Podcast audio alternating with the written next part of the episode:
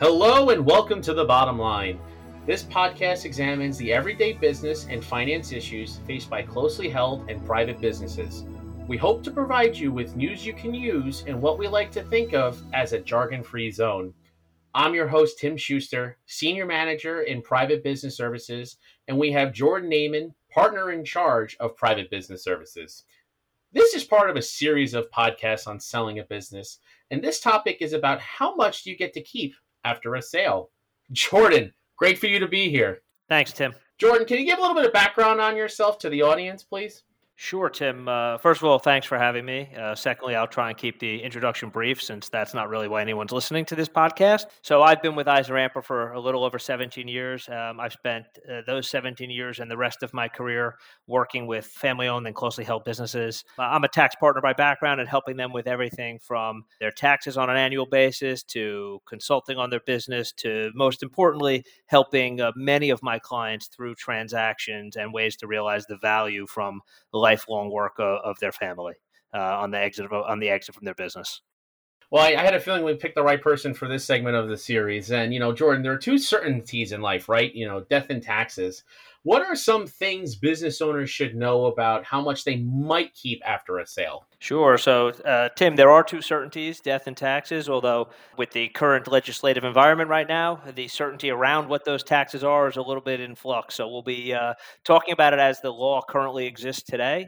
You know, just as a disclaimer out there, things are in a state of flux. But I, I think what people should be aware of is that although we're focused on what you keep after a sale, what you do before the sale and how you plan for a sale and how you go through that process has uh, an enormous impact on how much you get to walk away with. And that comes from preparing your business to be to be sold to the advisors and and the process that you go through and making sure you understand what those net proceeds are projected to be and how each piece of the business deal that you negotiate impacts that.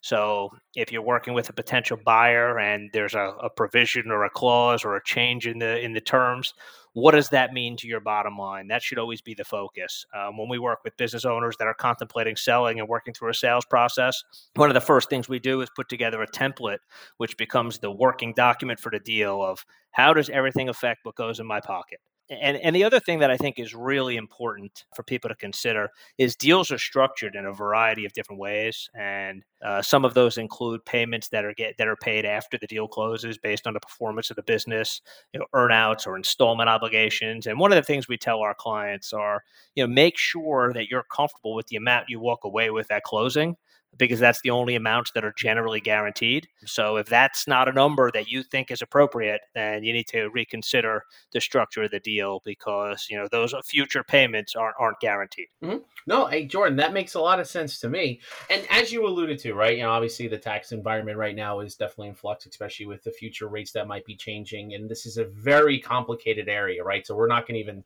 go deep into a dive on this podcast series. But are there any like high level tax strategies that a business should consider? So I think if we were going to go through high level tax strategies, we'd need about a four hour podcast with you and I talking that no one would want to listen to, Tim. So I agreed. We'll say it this way. The structure of the deal oftentimes is the most important part in determining what the taxes uh, work out to be. So, is it an asset deal? Is it a stock deal? Is it a stock deal treated as an asset deal for tax purposes?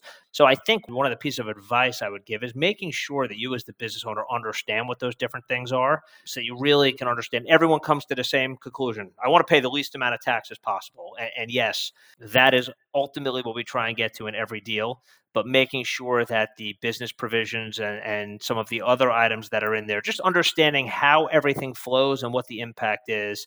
Um, because you, the business owner, are going to be the person that negotiates this deal and has to live with it. Uh, so making sure that you understand the impact of each of those on your bottom line um, is really the best piece of advice I can give.